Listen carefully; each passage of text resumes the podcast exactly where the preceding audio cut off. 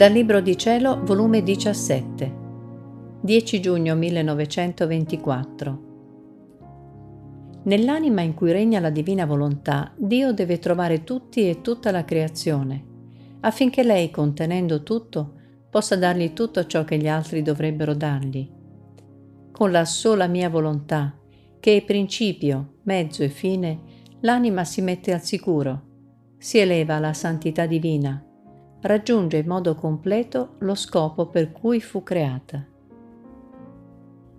Questa mattina, avendo fatto la Santa Comunione secondo il mio solito, stavo dicendo al mio caro Gesù, Dolce vita mia, non voglio essere sola nello stare con te, ma voglio tutto e tutti insieme con me.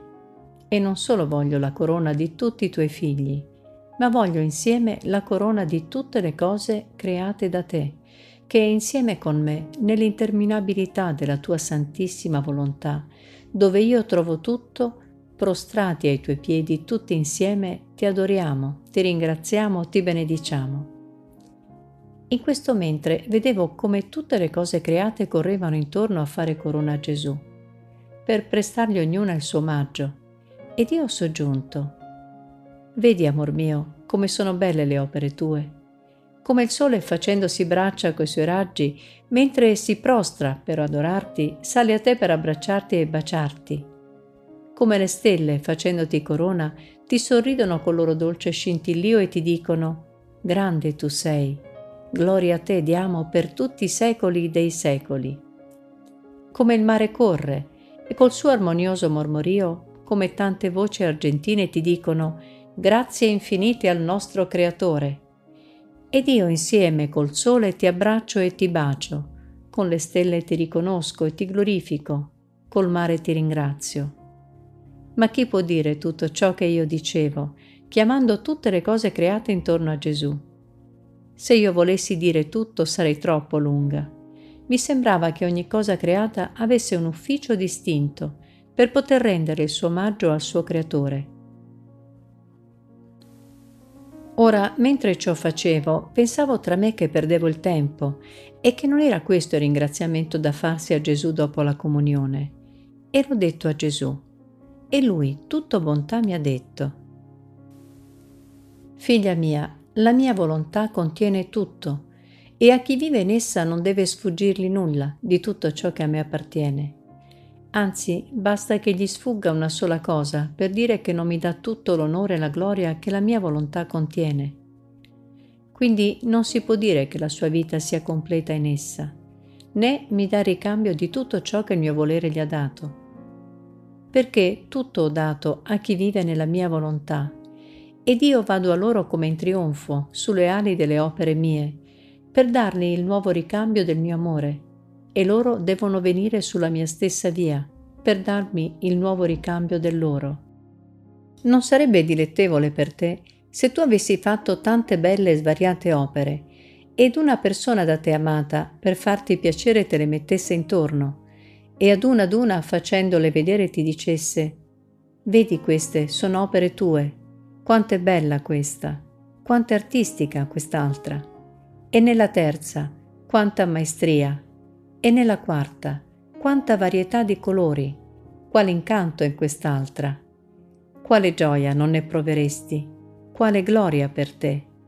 Così è per me, molto più che chi vive nella mia volontà, dovendo tutto accentrare in lei, deve essere come il palpito di tutta la creazione, che palpitando tutte le cose in lei, in virtù del mio volere, deve formare un solo palpito, per ridarmi in quel palpito i palpiti di tutti e di tutto, e ricondurmi la gloria e l'amore di tutte le cose uscite da me.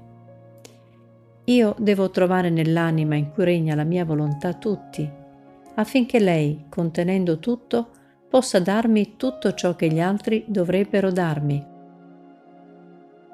Figlia mia, il vivere nel mio volere è ben differente dalle altre santità e perciò finora non ne trovò il modo e veri insegnamenti del vivere in esso. Si può dire che le altre santità sono le ombre della mia vita divina. Questa è la fonte della vita divina. Perciò sii attenta negli esercizi del vivere del mio volere, affinché da essa possa uscire il vero modo e gli insegnamenti esatti e precisi per chi, volendo vivere in esso, possa trovare non l'ombra, ma la vera santità della vita divina. Oltre di ciò, la mia umanità, stando in terra nella mia volontà divina, non ci fu opera, pensiero, parola, che non fosse racchiuso in me per coprire tutto l'operato delle creature.